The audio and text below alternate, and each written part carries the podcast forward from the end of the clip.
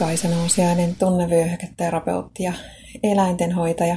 Teen ihmisille tunnevyöhyketerapiahoitoja ja mentaalista valmennusta ja eläimille, pääsääntöisesti koirille, kehohoitoja mun Helsingin Kumpulan toimitilassa. Tällä viikolla olen ehtinyt tavallisuudesta poiketen ottaa aurinkoa ja mietin sitten, että mä olen punapää mun iholle on ollut tyypillistä aikuiselämässä, että se muuttuu punaiseksi, ei suinkaan ruskeaksi. Ja mä oon opetellut pikkuhiljaa sitä, että miten aurinkovoiteiden lisäksi voi hoitaa sitä ihoa niin, ettei se palaisi.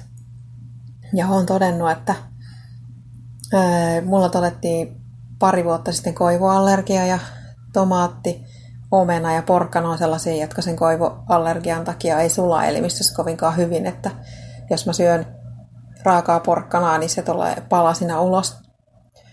Ja sama tomaatin kanssa, että ne kuoret ei sula.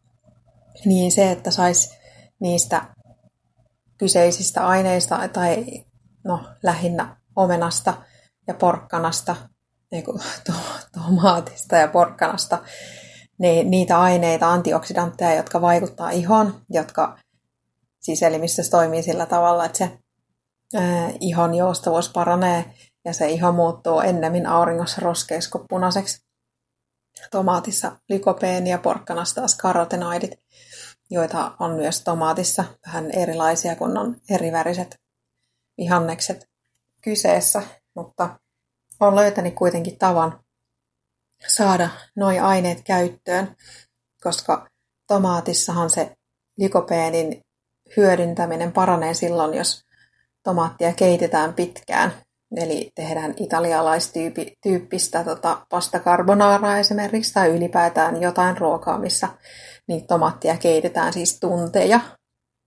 Niin silloin se tomaatin sisältävän lykopeenin imeytyminen paranee. Ja si- sitä kautta, että mä oon keitellyt nyt tomaattikastikkeita, niin ihon auringon sieto on parantunut huomattavasti. Ja sama porkkanassa, että jos mä teen siitä hienoa raastetta, niin silloin se tuntuu sulavan elimistössä paremmin. Tai jos kypsennän sen, ei ihan semmoiseksi mössöksi, vaan, vaan niin kuin melkein kypsäksi, niin silloin se suussa hienontuu paremmin ja pienempinä palasina luonnollisesti sitten menee mahaloukkuun ja silloin tuntuu, että se sulaa paremmin. Niin siitäkin mä saan sitten karotenoidit ihon suojaksi. Niin, ja se omena sitten, sitä mä käytän ulkoisesti omena sosetta tarkalleen ottaen ja pesen omena soseella hiukset.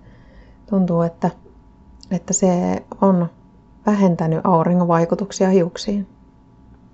Ja mietin tässä nyt sitten, että joo, että joskus tuntuu, että asioita on hirveän vaikea tehdä, mutta oikeasti sen asian tekeminen on vaan kiinni siitä, että löytää itselleen sopivan tavan tehdä se juttu. Ja jokaisella on omat tapansa, omat jutut, jotka sopii juuri itselle. Ja joskus vaan vie enemmän aikaa löytää se itsellä sopiva tapa, mutta Mä luotan siihen kuitenkin, että sellainen on olemassa. Jos oikeasti haluaa tehdä jotain, niin tapa sen tekemiseen löytyy kyllä. Ja siitä huolimatta, että joku asia tuntuu joskus ihan hirveän vaikealta ja epätoivoiselta yrittää tehdä sille mitään, niin jossain vaiheessa huomaakin sit välillä, että, että oho, että tämä juttu, mikä oli silloin vaikea, niin mähän nyt vaan tein tämän. Ja siinä vaiheessa yritän pysähtyä miettimään, että miten mä sen tein ja miten on tähän päädytty.